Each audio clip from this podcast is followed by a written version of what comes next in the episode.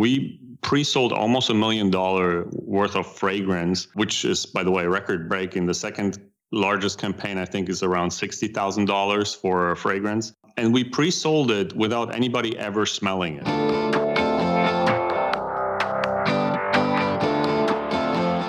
My name is Felix Thea, and I'm the host of Shopify Masters, a weekly podcast powered by Shopify, the easiest way to sell online, in person, and anywhere in between. Each week, we invite entrepreneurs like you to share what they've learned growing successful e commerce businesses. In this episode, you'll learn how to turn an influencer business into a scalable product business, what this business does to get a 30% repeat purchase rate, and the pros and cons of working with family members. Before our show, I wanted to tell you about our free store setup guide. If you're new to Shopify, in the process of setting up your store, or wanting to fine tune it even more, our team has created a free step by step guide to show you how to make your ideal store a reality. For the complete free Shopify store setup guide, visit shopify.com slash guide. Today I'm joined by Camille Bank from Fragrance One. Fragrance One creates the highest quality fragrance for any situation, so you can get endless compliments throughout your day. And was started in 2018 and based out of both Germany and Florida. Welcome, Camille. Hey, thank you. Thank you for having me. Yeah, so before the business, before Fragrance One started, tell us about the backstory about, about how you and your brother kind of started this business and the idea behind it. Yeah, so um, it kind of started on a very different end. I personally, I started. My background is in industrial engineering, and after graduating from university, I moved to Hawaii out of all places. And then my brother, um, he's four years younger than me. He came out to visit me, and he kind of got inspired by the American lifestyle, even though I was kind of a beach bum at that time. but he saw the possibilities. So uh, instead of uh, going to university, he started uh, even earlier than me to become an entrepreneurial type. And then um, I think it was around 2014 when he started, uh, after many other things, uh, a YouTube channel that revolves around fragrances. So that's uh, the initial seed that was planted back then. That's amazing. So when the YouTube channel got started, did it take off quickly? Like what what was what was the kind of growth of the channel? Yeah, that was actually surprising to me because I was following uh, some YouTubers back then already, and I thought it might be really difficult, uh, even in 2014. I'm not even talking about today, to grow a channel organically. And um, he did find a formula that kind of set him apart, and that was that he was focusing on people's reactions to the compliments. Meaning, there were fragrance reviewers before and they were all talking about uh, the association with the fragrance and the ingredients, obviously the backstory. But what people really care about is what we noticed is that the compliment factor. He went out and asked people in the streets like, "How would you rate this fragrance from one to 10? And you know that's really what set him apart. And within the first, I think, three or four months, he went up to sixty thousand subscribers, which was uh, very impressive. I think because he didn't do any anything besides that. And then now um, he's at 1.4 million on his American channel. And I think the second largest uh, fragrance reviewer is around, let me guess, like 60, 70,000 K somewhere. And just so you kind of get the, the split there. So that was, um, that really shows you if you uh, touch on what people really are, are curious about, then um, yeah, definitely there's potential for it.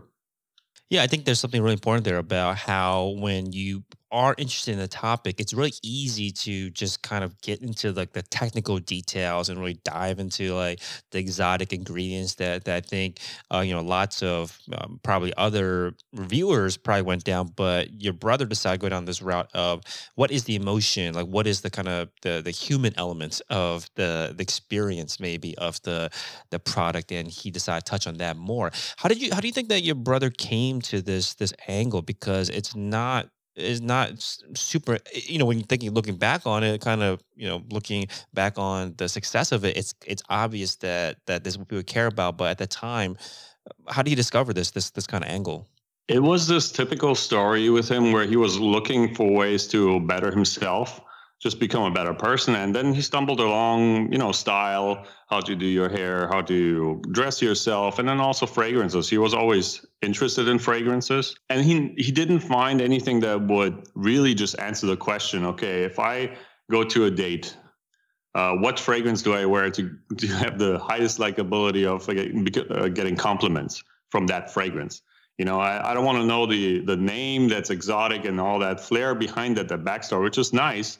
But in essence, he was looking for a way to discover fragrances that just work and, the winner and do what the they're Fragrance supposed to in this Foundation specific Award. situation. And that's basically what translates into Fragrance One down the road. Yeah, so tell us about that. So, the YouTube channel was growing really quickly. I think you said sixty thousand uh, subscribers pretty quickly, and then this today I'm looking right now 1.4 1.41 million subscribers. At what point along this journey did you two look at each other and say, "Oh, maybe there is a potential to kind of build a business around this this audience that this community that you're building"? So I think there were two uh, two answers to that question. First kind of point was when he uh, was really just going out or he had a girl in his office with the fragrance that he was reviewing it with her and it was this reactions type video where I saw the response from the people in the comments. They just really loved it. So my suggestion suggestion to him was to review other products based on their compliment factor. Let's say, okay, uh, what's the compliment factor of these shoes or this car and all that type of stuff. I'm glad he didn't take that idea, but that was the, kind of the first fork in the road where we noticed if you really focus on that factor and kind of visualize it to people, that's something that there seems to be something. And then um, down the line, when we had, um, you know, he was growing his his channel, and then I was uh, working on some other startups in the past, and uh, I was thinking um, to him, and I was talking to him around 2017 that he should try to turn his influencer um, career, so to say, uh, into an asset. So that's basically the the. Besides that, he also knows what really works. So his market knowledge is there, and it really helps. But that's one thing that I see with a lot of influencers, and I work with a couple other ones as well. Is really just like a long gig type of uh, work environment for them.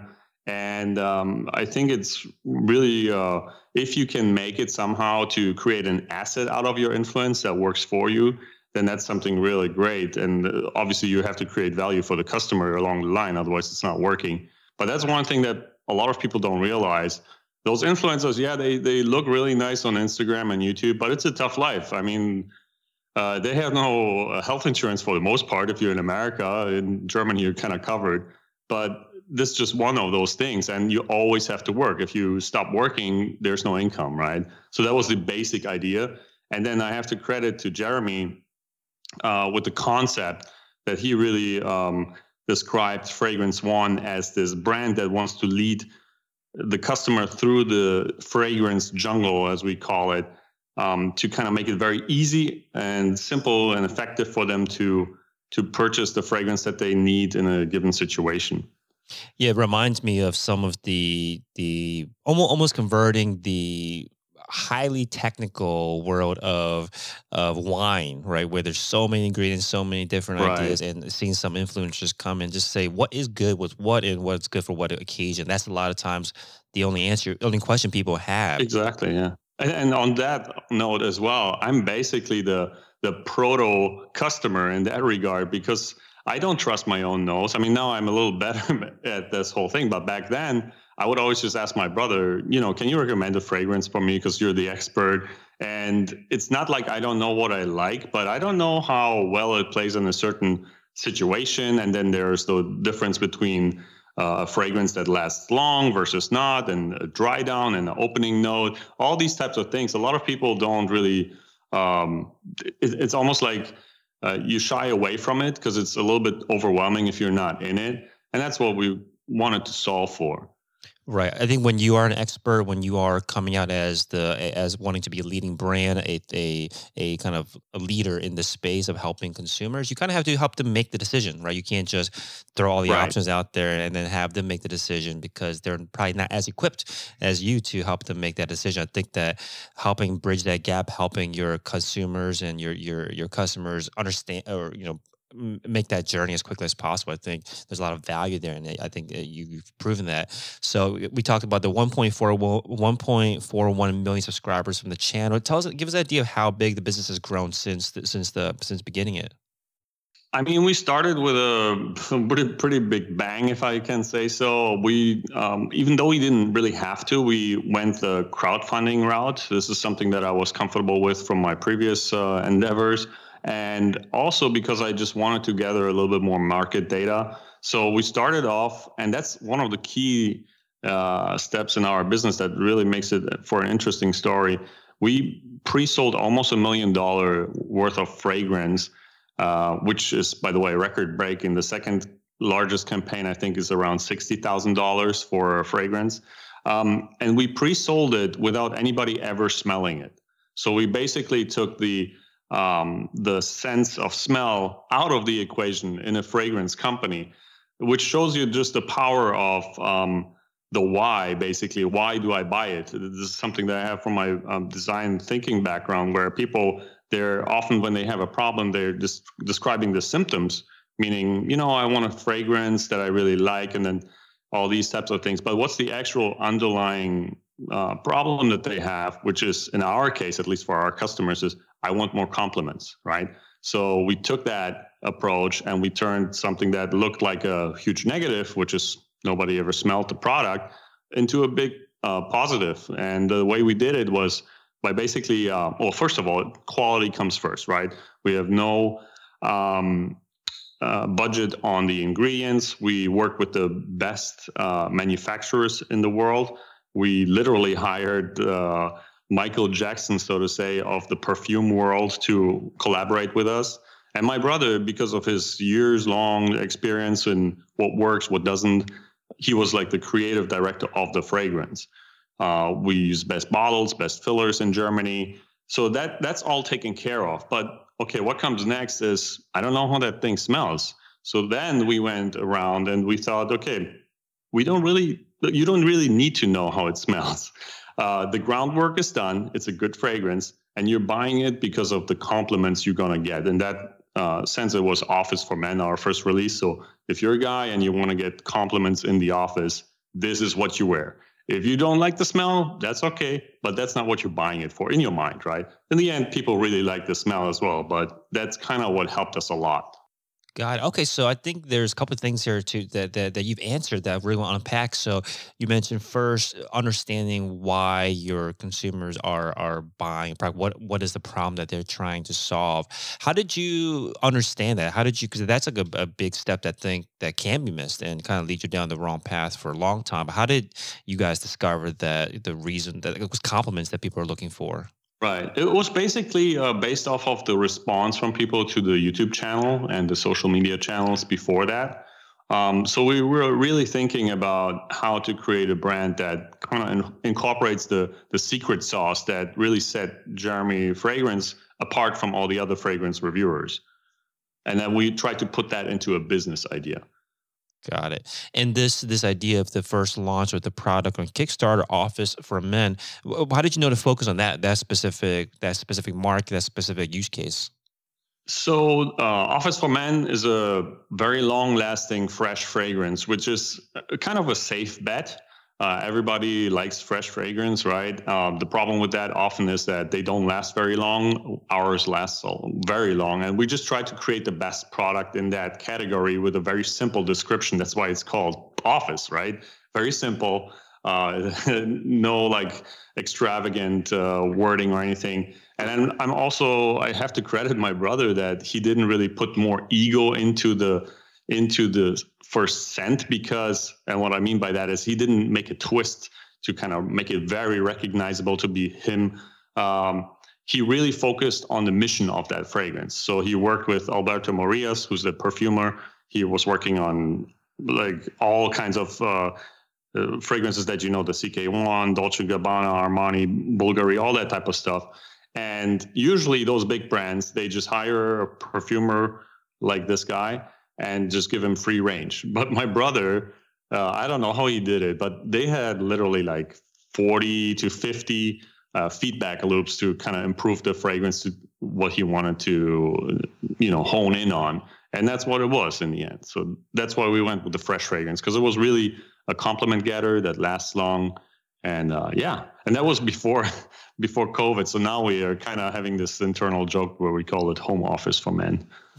I like that. So w- once you knew this problem, right, that that your your customers wanted more compliments, the next step is how do you convince the, the the backers in this case for Kickstarter that your product was the right answer to the, to that problem of wanting more compliments? What, what what elements did you put into the the campaign that that demonstrated that this was the right choice for them? Uh, during the campaign, we obviously focused on those key pillars, like I said, the um, you know the the in um, sorry the perfumer, the ingredients that have no budget, the best uh, manufacturers in the world, and my brother's knowledge based on his work previously uh, to being in the market, really going through thousands of hours of um, asking people what works, what doesn't, what works in what situation, what doesn't and uh, th- so this package basically uh, eliminated all a lot of the questions that people would have prior to backing a campaign like that. So you really make them feel comfortable. Like if uh, you know you try to answer all the questions they might have beforehand, and then you make it easy for them. And the, the, those those questions, like how did you know those are the questions? Like, was it what kind of research were you doing to understand that these were probably questions that needed to be answered on the campaign? Right. So, I mean, for us, maybe it was just because we're kind of in it, um, but it seemed very simple. What is somebody asking, right? I mean, first we're looking at our demographics of our audience. Um, so that basically puts the fragrance into a certain price range that we can get away with that makes sense. And what can you do with that? Um, and then also the obvious thing is a lot of people ask when you're thinking of buying a fragrance, you ask, will I like it? Um, but the thing is, you can't answer that question unless you smell the fragrance. Even, just to be honest with you, even I didn't smell the final version because I was in New York at that time, and my brother was in Switzerland working on the final version of the product. So we eliminated this basic question of, do I like the fragrance? Uh, and we transformed it into, do I want compliments, right? And I'm willing to trust uh, Jeremy and his um, experience with that. And that was basically the the number one question that people have when they buy a fragrance, right? Do I like it? But it's not do I like the fragrance, but do I like what it does for me? Makes sense. Now this all started because you had mentioned that you you were talking to Jeremy about how do you turn this influencer career basically into an asset. You mentioned that a lot of influencer are their their you know their job is feels like a, a long gig. I think it's really eh, eh, insightful way to put it, where it's kind of a you're always working for a paycheck, and when you stop working, you stop getting paid. And the first step was to turn it into an asset. What are the very first steps here? Because once once you have a community, once you have a, a following, how do you even know what I think maybe maybe in this case it makes sense, right? Fragrance uh, influencer, create your own fragrance. But were there other steps involved to determine that what what kind of business to to to, to start, what kind of product to sell? Um, yes, I mean. I, I always like to start with something that's called a, a business canvas when I work on a new project. Um, maybe some folks can look this up. It's basically uh, one sheet that visualizes the entire concept um, that uh, you can adapt over time based on your findings. You know, you you kind of make a suggestion of what you want it to be, then you question yourself and and all your resources that you have, and then based on that you adjust the adjust it and then at some point you really have to get moving but one crucial thing that i can really recommend is um, and like you said has already been solved because of his influencer arm when you start a business, you always have to either uh, have your own audience or work with somebody or some entity that owns your customers. Because I find it's very, uh, it's easy to put ads up online and think that you'll build an audience just like that, but it's very, uh, it costs a lot of money and time if you really want to do it from scratch. So that's why I always recommend working with someone in some regard that already owns your customer base in some form. Makes sense.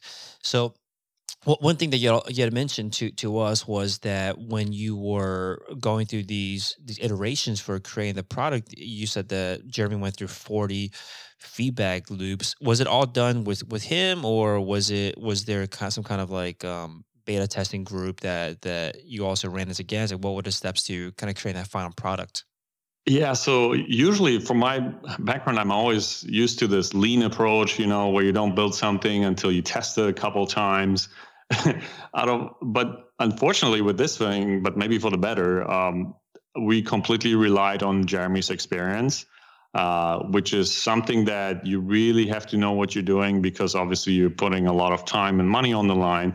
But in this regard, it was something that we really just wanted to um, get through this way because of his experience. And uh, also, when you're trying to help the your customers with finding something that they need in a specific situation, it, it might not be the best to get too much feedback, uh, especially with something that's so subjective like a fragrance, because oftentimes what can happen is, again, people might um, not really focus on the mission of the business, which is to get people compliments versus hey, I like this smell. Maybe I don't like this smell. And, uh, you know, you can never really uh, satisfy everyone, but if you try to, then you won't satisfy anybody. So that way, we didn't do this the lean way. Uh, we really uh, had Jeremy and Alberto Morillas sit together, and they were just going back and forth, back and forth, doing the feedback loops. Got it. So after a Kickstarter, this is as a Kickstarter campaign, almost one million pre-sold. What were the, the, the next steps to to getting to, to fulfilling on those all those orders?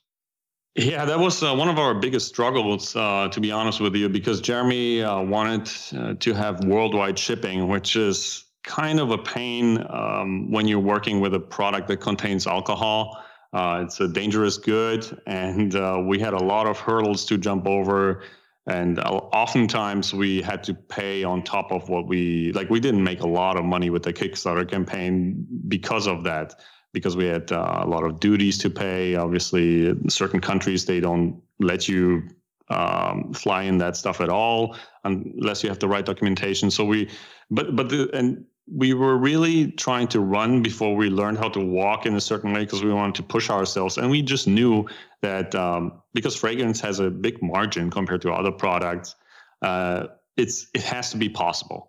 So we'll figure it out when we get there uh, it was a little bit of a leap of faith but uh, we learned a lot let me say it that way because uh, again it was a little bit difficult to fulfill everything and kickstarter campaigns can be a little bit um, problematic afterwards. Uh, let's say like around 10% of the um, customers don't, their bank doesn't work or their credit card is blocked or something like that. So you you basically take 10% off of that off the top. Then I think Kickstarter takes another 7%.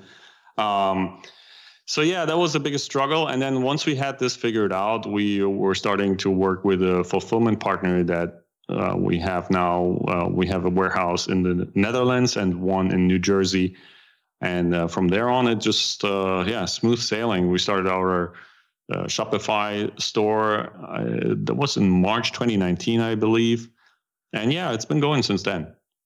Yeah, talk to us about that transition from from the kind of pre-sale mode and fulfillment mode to now setting up your own your own platform to continue selling this on an ongoing basis.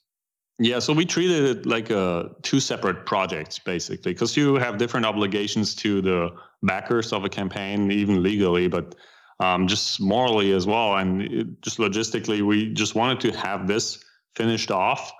And then we would um, obviously, well, we have a loyalty program now. So we included the people that backed us uh, back then into the Shopify system, we gave, gave them compliments. We have this compliment club, right? um, that they can trade in for dollars. And uh, that was basically it. It was really just finding the right partners. We were working with, let me guess, I think three or four logistics partners up until this point. And the last one, we've been sticking with them. Uh, they're called Sales Supply. They've been really great. And it's really important to find the right people. Also, when you have a product like this, um, just because of this um, problem with the alcohol content, we really had to work with someone uh, during the worldwide shipping phase that could just get things done. Meaning that they know how to label certain things just to have less uh, hurdles along the way. And oftentimes, uh, just an example, you know those big companies we, we had enough of orders to really work with dhl in germany for example so they set up a meeting and they we, we come together and then the first thing they say, oh, wait a second, you guys ship fragrance? We can't ship fragrance. like, what? Wow. so it, it's kind of weird in that sense. So you really have to um, do your due diligence with the partners that you work with. Yeah. So nowadays, how, how do you how do you acquire new customers now that you know the the is it strictly through the YouTube channel? Or what other ways have you you found that works to acquire new customers to to the brand? We did uh, paid advertisement before. We were working with a really cool agency out of New York.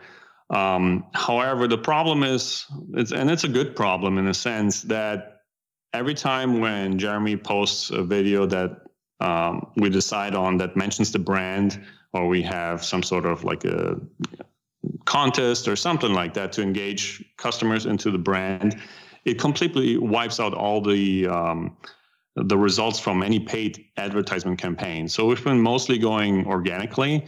We're also on TikTok. We have a newsletter that converted really well during the campaign, by the way, and we use that every once in a while. I started a Discord, which is the biggest uh, fragrance Discord now, the Fragrance Army. And um, yeah, so we're trying to go as organic as possible just because of the fact that, you know, I could either pay uh, for a pre-roll video on YouTube, or I could just uh, edit a video for my brother and squeeze in like a five second pre-roll myself, right? So one out of all things uh, that we tried out, I think one of the the best magnets right now is this before you buy series. This is a playlist on his channel where we're basically just talking about other fragrances and then we just mention our brand before or after but it's really it's just giving people more value and um, you know we have this little sponsored by fragrance one in the top left but that's pretty much what it is.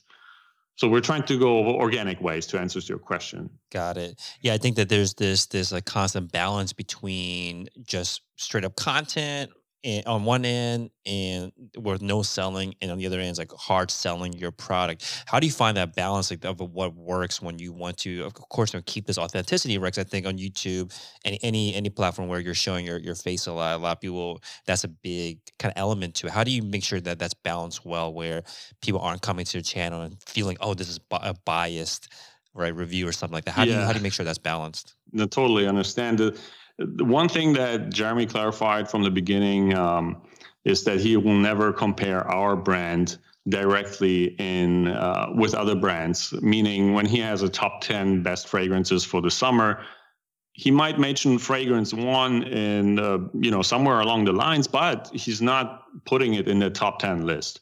So that way he can kind of stay out of this because it's yeah, like you say, you, you only have one reputation and obviously you can't be tainted, but you have to be transparent.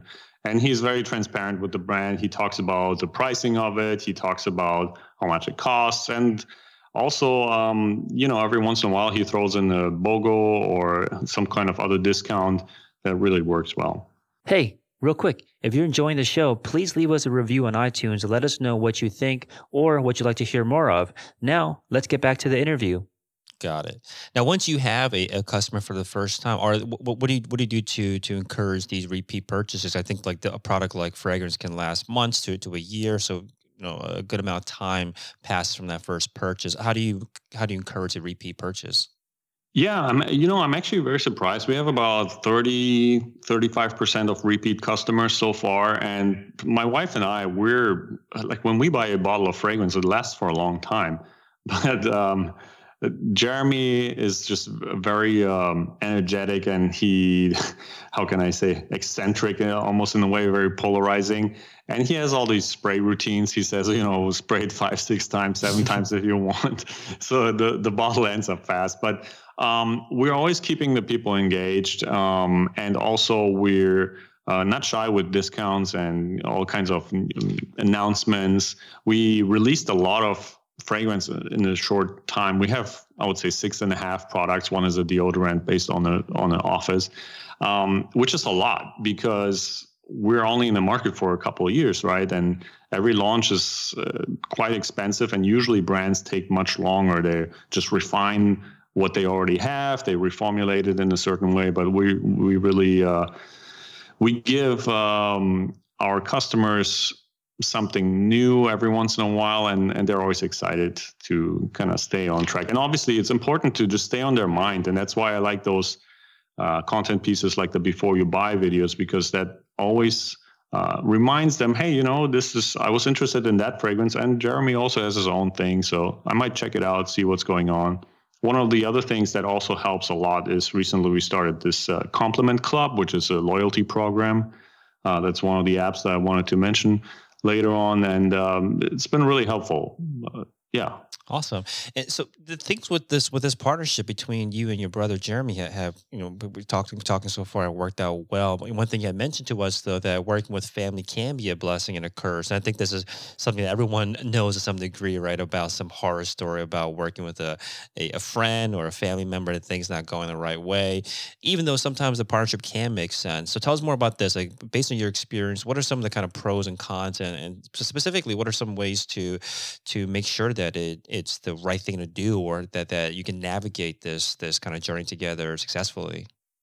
Yeah so it's really important just like with other partnerships you need to uh, set the right expectations and also the communication needs to really flow. It's hard to have these implied contracts that happen much more often within family meaning um, i do something and then I expect something else to happen without really communicating it. I think that's the crux of the the problem oftentimes. And then uh, obviously have a clear role. My brother is this very energetic, very um, open, creative type of person. And i'm more in the background you know i like to pull the strings and strategize you know and, and kind of plan ahead. So i'm always pulling and he's always pushing. And it's it's a good thing if you can contain it but it can also lead to some internal problems sometimes you know when he uh, wants to go with a crazy discount but i'm like wait man you have to also consider the people they that bought the product before that like you have to create a balance where people are not upset so we're always structuring our bundles in a way where people are okay with that. But that's basically it. It really comes down to communication and um, understanding what what what's the outcome for each individual in there, and also keeping yourself accountable. Oftentimes, when you work with friends and family, you know people tend to slack off after a while and it's very difficult to have that conversation with them because they're family, right? So you don't want to mess up that relationship, and um, that's something that the expectations part really plays a big role in. Yeah, it almost sounds like these kind of problems that, that you face when you're working with family or friends, the same problems you, you face when you're working with people that are not family and friends, just that you let the boundaries kind of dissipate more, you let it go longer because of what you're saying. It's kind of a, a, a hard conversation to have when there's, right. you know, a, a layer of the relationship that's involved. So are there things that you've, you've learned to do either formally, like every week we, we we do certain things a certain way to make sure that we do establish these kind of boundaries where there's expectations. And the one thing I really liked about what you said about communication was that the breakdown happens when you do something and then expect something else to happen, either your your partner uh, to to do something back or to respond in a certain way, but um, it doesn't happen. How do you make sure that that's kind of uh, contained? It's um, it's really about the roles and it's kind of like a routine almost it even comes down to start sending each other invoices you know it starts it sounds simple but it really is part of the thing. So i have this uh, media company that basically sends them an invoice every month and we're basically going through okay this is what we're doing this is what i did this is what you did in a very informal sense. But you need to just have those routines that kind of keep you on track and you know really make you realize hey we're working on a business together here. But on the other side i also want to say that there's huge upsides when you work with somebody that you can really trust because you can trust them. And you know when the when the uh, business doesn't do so well every once in a while you know you have each other's back. And that's huge in business yeah, and a couple couple of quotes that I've pulled from other kind of interviews you've done that I really want to dive into because I think they really stood out. Was one of them that you said was that uh, a mentor told you this, which was that you can go broke as often as you want until you're 50. Tell us more about that. Tell us about okay, a little bit of context. That was back in Germany, and uh, you know things change now. I don't recommend that to anybody, but it was just something where you know when you grow up in Germany. Um, you have a very different mindset. You don't really have this entrepreneurial mindset. And what he meant by that basically is saying to go out in the world and see what you like and try out different things. And don't worry about it because in the end, if you really stick to um, something that you like, then there's a high likelihood that you'll figure out the money part. So that that was basically the idea. And you know, coming from from this upbringing where you're really once you leave school, you, you almost have your entire life life planned out. You know when you'll retire, uh, going off in the world and doing something on your own is very kind of a strange journey from that perspective. So that really stuck with me in a way when I was, uh, you know, I was living in Hawaii and I was a beach bum, like I said um, before, and I was trying out different things. Uh, I was working on really big startups, big companies, but I also, you know, you know, I was always happy to try out new things because I knew I still have some time, and it worked out. Yeah, I, th- I think I think it's still a, va- a really valid um, point. I mean, the logistics behind going broke a bunch of times. That's no, I don't think I don't think what we're getting. I think the point that that I pulled out of it was that you know don't worry so much about all the missed shots or the the failures, and don't spend so much time looking backwards. And it sounds like you've gone through lots of kind of phases in, in your in your journey to get to this point how do you make sure that you aren't so focused on a rear view mirror or so focused on on the failures and always making sure that you can pull yourself back on the path? I just think that it really um, it if you frame it in a different way where you're almost like a video game character that creates some new skill by failing right? So you need to uh, just learn from what you did and what worked, what didn't. If the only problem I really have is when you don't learn something from your mistakes, and then it's a waste of time. And um, that that's really how I frame it, and that's why also I would not want to change anything that happened in the past because it really led me to where I am today. So it's really something that that's important and it's valuable. You can't get to your finish line without um, you know uh, hiccups. That just doesn't happen. Yeah, I think I think that the idea that this is not the it's not the end of the story each time too is important. That oh, this failure is not the end, right? That you have all these other chances. Um, and one one thing you also had mentioned and previously was about how you make sure to surround yourself with the people that you want to become. Tell us more about that. Like, what what does that mean for you? Yeah, it's really that simple. Um, just an example. When I moved to the states, I I never really spoke English before. It's a very simple example, but I learned it in school, right? But speaking it and applying it is different than just learning it.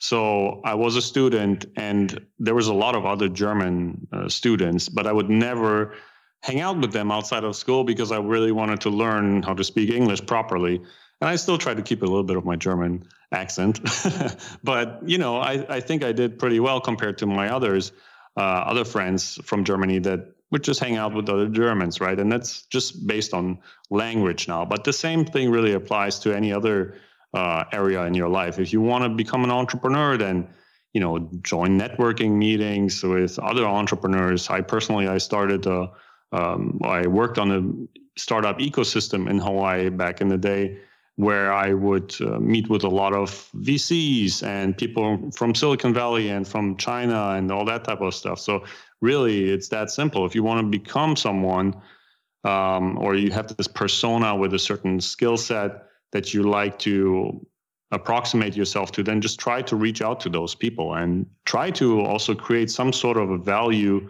exchange, not just hanging out with them, but you know, there's always something that you can do that they can't and you just have to figure out what that is so that you're becoming part of that group Mm, makes sense. I, I, think a big part of it is just um, one other thing you mentioned too is around how there really is no magic trick, right? There's no secret way to to to to you know getting to your goals, and that what I get out of that is that there's you just kind of have to work at it. Tell us more about that. What are some things that obstacles that, that you had faced along the way where you're like, this is pretty a pretty pretty pretty big obstacle and like what are some what what are, what are some examples of things you've done to kind of figure it out um i think that a lot of times in today's world people are really looking for the shortcut type of uh, approach to business. And I'm not saying that you can't be lucky or anything, but counting on that is a little bit difficult. So I would just really, um, I'm not a big fan of working hard, but I'm a fan of working smart. So what I mean when I say there's no magic trick is that really everything, especially in today's world, is available to you. Especially, I think people should read more books and biographies, especially because that basically helps you go through the journey of somebody else and avoid some mistakes. Maybe you get inspiration from what they did. Um, so that that's that. Um, when I mean there's no magic trick. Uh, and what was your question about the? Yeah, just some examples of things that that you just kind of that that seem like overnight successes maybe for you, or obstacles that uh, that you had overcome by just kind of figuring it out. Uh, I mean, some of my previous um, projects that I worked on, uh, some of them had included uh, like a gadgets that we put also on on Kickstarter and all that. Then we were working on. Uh, we didn't really build them, but we were more like a front uh, for another manufacturer to sell it, and that was almost something that um, felt too easy, and it was in the end because you don't really have any um, say about the manufacturing process and the quality control and all that type of stuff. So it might seem easy, um, but then there's a hiccup because the product hits the customer, and then you you're basically just sitting there and you can't do anything because you're the face of the company. And uh, that that was one of the things that um, that I wouldn't do again, and that's why I'm happy that we're with Fragrance One. It's just not just Jeremy's face on something. We're really we're sourcing every little uh, detail of the product and uh, yeah, does that answer your question in that regard? Yeah, yeah, yeah. So I want to talk a little about the the website now. So you had mentioned to us that one of the uh, key features of uh, getting customers return, I think, is with the loyalty program. Tell us more about that. What what what apps are you using, and how do you use them? The loyalty program is relatively new. Uh, we're using the one that's called Smile Rewards. Uh, it has a really nice interface. I like how you can set up uh, what people get rewards for and and you know how you can kind of convert the we call it the currency is compliments in, our store, which kind of makes sense with the brand. Um, yeah, so we've been doing pretty well with that. Although the biggest impact that we had in terms of uh, uh, apps was really the bundles. That made a lot of sense because, uh, like I mentioned before, our fragrances we know they're relatively pricey, uh, especially for our audience that comes with Jeremy's um, uh, subscribers. But we try to, uh, since it's a direct to customer business, we're happy to give discounts here and there. So when you're following the brand and following our uh, social media outlets, then there's always a good chance that you'll you know you'll be part of like a giveaway or maybe you get like a buy one get one free um, and that's also enticing for people to kind of stay in touch with us on instagram or, or somewhere else um, but yeah, the bundles uh, was a big deal because that basically helps in uh, the justify spending a couple of hundred dollars on you know a couple of products in that regard. And uh, for that, we used the one from Thematic and UFE uh, cross sell and upsell is something I started a couple days ago. I really like their interface. I, wa- I was always wondering why you guys at Shopify don't have a bundle function that's integrated. Yeah, it's, it's interesting. I've I've been hearing more and more from entrepreneurs that are doing this, like bundling being the, the big the difference maker. That especially when it comes to to to products that people you know maybe don't have as much knowledge as possible that they just want an answer okay what do i what's what's everything that i need to mm-hmm. to solve this problem? And you've you've pieced it together for them. So tell, tell us more about like how you decide to bundle like what what is it putting together all the products? Is it putting putting together specific product products? How do you know what to bundle for your customers? We just basic uh, it depends on whether there is uh, something like valentine's day or uh, International Women's Day, you know, or maybe a date bundle where we have the date for men and night for women fragrance put together. So it's more situational. Um, how can people apply it? What makes sense in their eyes? We also have uh, fragrance candles. Uh, one is called Movie Night, and then we have the date the uh, for men, the night for women, and the movie night candle, right? So the, those are kind of the thought processes that go in when we decide on a bundle. And we also we're open for suggestions on the Discord, for example. We are asking people, and we get all kinds of requests. And we had a couple of bestseller bundles uh, that were generated by our community. Amazing.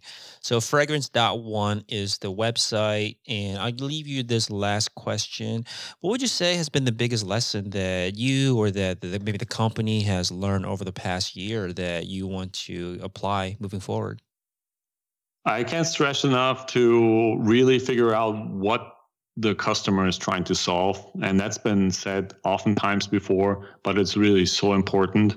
Uh, that's really the essence of why our business is working because we're focusing on the true why am I buying this fragrance? And it also goes to show you that uh, during this last year that you know you would think or at least i was thinking at the beginning of last year when everybody was home uh, why would people buy fragrance but it really is not just to even um, not only compliments that's one thing that we knew but a new thing that we found out we actually grew by 40% last year is people buy fragrances because it makes them feel better. You know, when you put on a fragrance, if you're even if you're at home, you're getting into a different mode. You know, when you're on the Zoom meeting, you put on a suit, or even when you just work from home, I suggest to really dress up nicely as if you would go to the office and it puts you into a different mode. So if you can tap into that, this emotion and the real problem that your product may solve for the customers, I think then you're good.